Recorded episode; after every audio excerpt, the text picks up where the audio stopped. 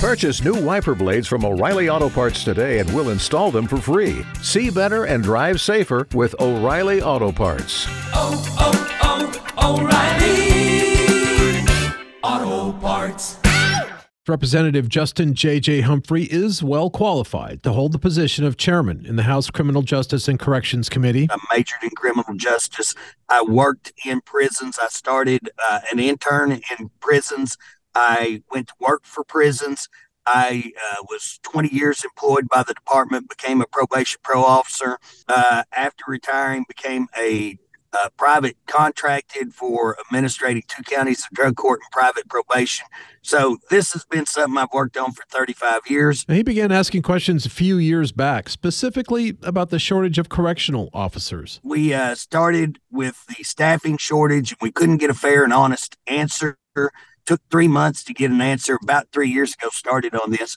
Took three months to get an answer. How many, um, you know, staff are we short? Correctional officer staff.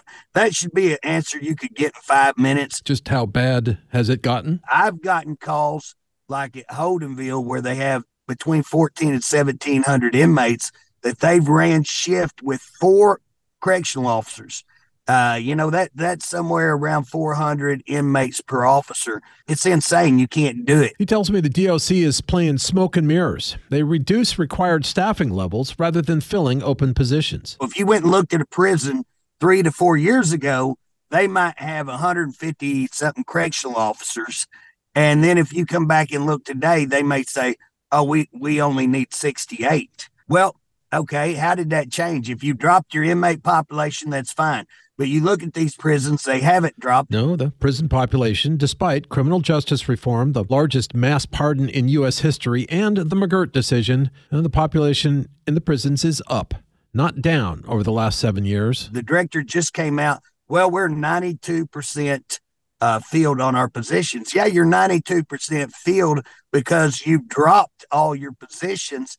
That is a um, a hideous uh, approach you know, I, I, you know, it's just not true. It's just not true. Humphrey thinks DOC Director Steven Harpe may simply not understand how bad things have gotten. One of the problems is that this new director has zero experience, zero training, and zero education in corrections. So he really has no idea at, at what those kind of shortages create or what he's actually doing to the penitentiary, in my in my opinion. In the upcoming legislative session, Humphrey hopes to get some answers. We're fixing to have a committee hearing where I'm going to have a guy who they're going to have a hard time uh, disputing because he has been that kind of quality of person, and they can't deny it. And he's going to come out and has already publicly said that I'm right on these things. Tomorrow, the real life effects of all this, you will hear the story from inside prison walls. Russell Mills, 1023 KRMG, Tulsa's News and Talk.